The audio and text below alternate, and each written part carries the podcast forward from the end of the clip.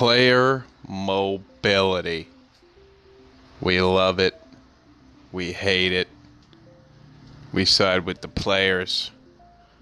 We side with the owners. Is there anything in life that we are more hypocritical about? What up, guys? Welcome. Smoke Break Sports. Grab a seat, chair, whatever. I am Kev. And like all of you, I love player mobility. I'm all about it. Until, of course, it bites my favorite team in the ass. When the most talented player decides he wants to go to a bigger market. Thus leaving me with my metaphorical pud in my metaphorical hand, thinking about what could have, but likely never will be. Oh, but enough of the life of a Pacers fan. Most of you know exactly what I'm talking about. We have all been there at one point or another, whether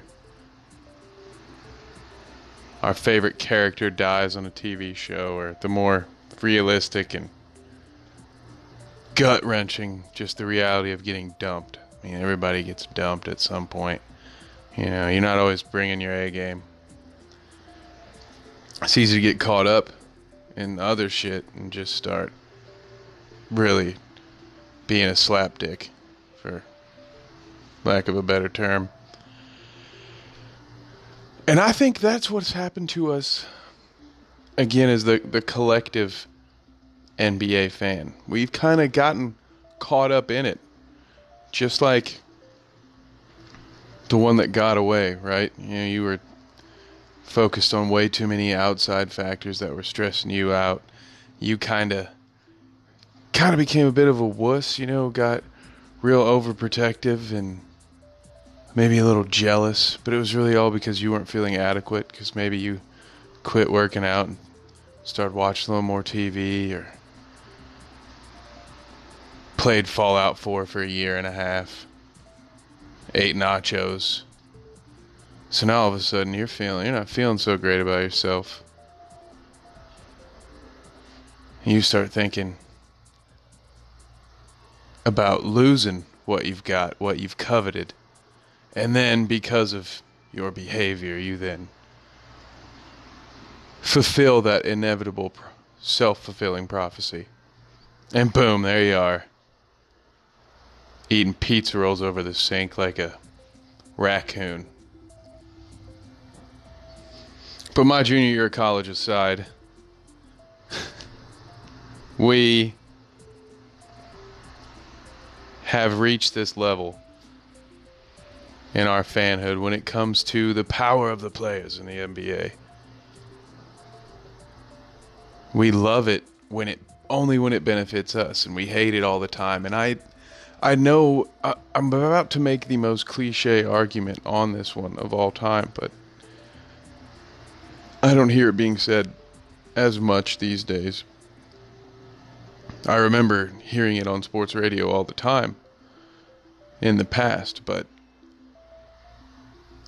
if you're working, if you're literally on your smoke break listening to this podcast at work, you should be all about any of these players doing whatever they see fit, whatever's best for them, whether that be chasing the money, whether that going and being on a championship roster, or maybe it's just to go, like in the case of in recent history, Tony Parker.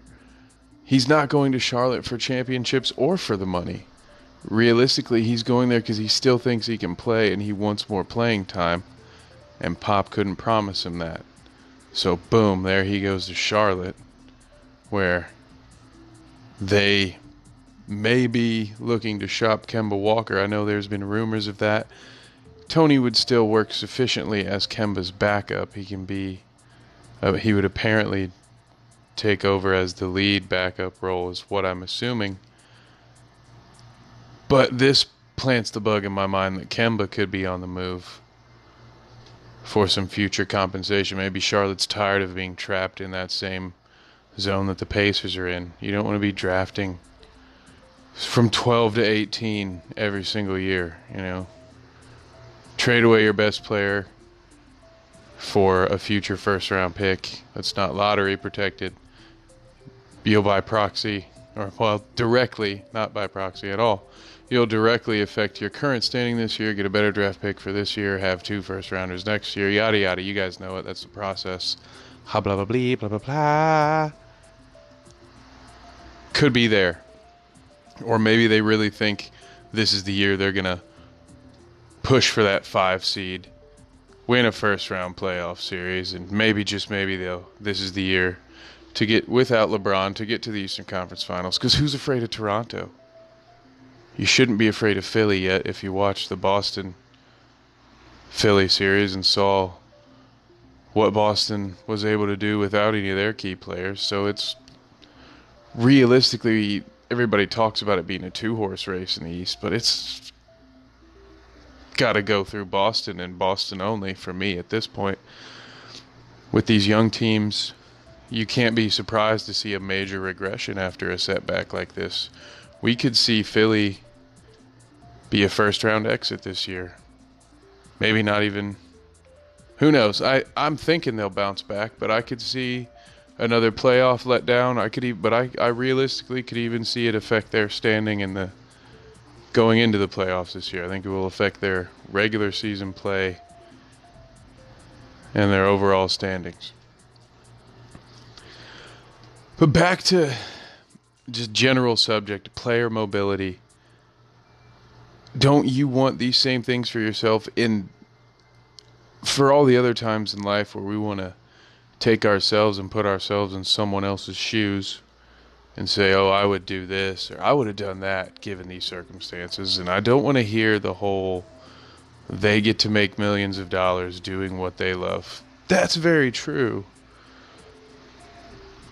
But that seems to take away from all of the hours of practice and all the sacrifices that are made by each and every one of these guys that makes it to that league. It's almost as if you kind of poo poo all of that when you make that statement. Oh, they just get to play a game. I'm not arguing with you. It is mind blowing how much money any professional athlete makes. But that's again, that's on us. That's how we spend our money. They wouldn't pay them if the market wasn't there for it. But you can't sit here and say, oh, they get paid to play a child's game. They should just be, they should take their millions and be happy. Would you do that?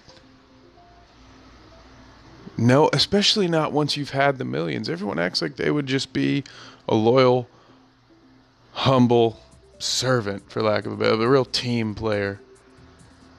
If they had the millions to go play a sport, but they don't do it now. You don't do it.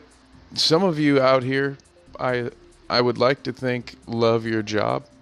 You're doing exactly what you wanted to do. Maybe not exactly what the child version of you wanted to do, but you're happy. You're where you want to be.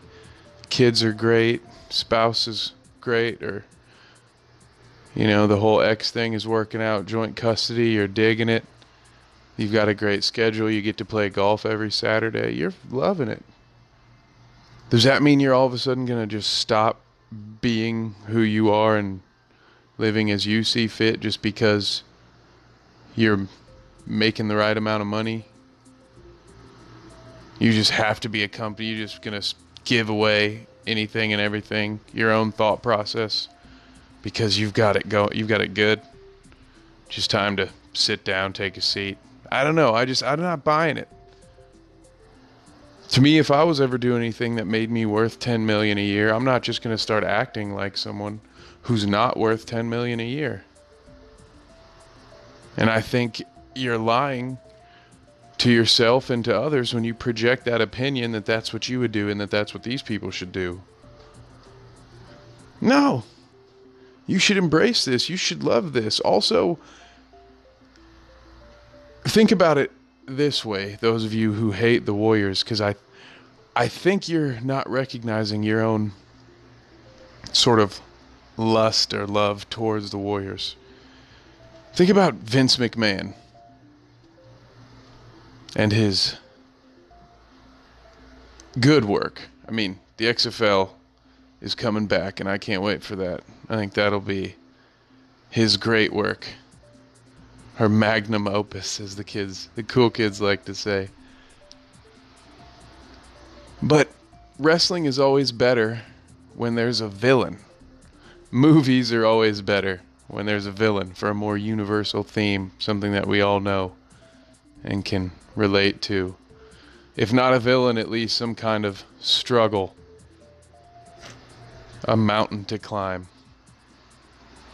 the hero's journey, yada yada. Don't you see, we all kind of love Golden State because Golden State's that the the NWO, you know, Hulk Hogan turned heel.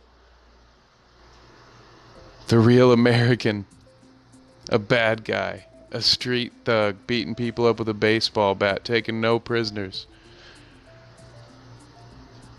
And because we're failing to see the big picture, we won't recognize until we're metaphorically balls deep in that moment how euphoric it will feel when someone finally pulls out their slingshot and cracks that old Hulk Hogan Philistine right between the eyes, and David wins over Hulk Hogan Goliath.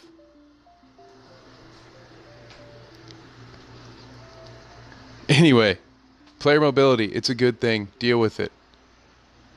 You should like it. This is a different sport. Don't apply MLB or NFL thought processes to a sport where there are only five players on the court at one time and only 15 on a roster with 13 of those being active.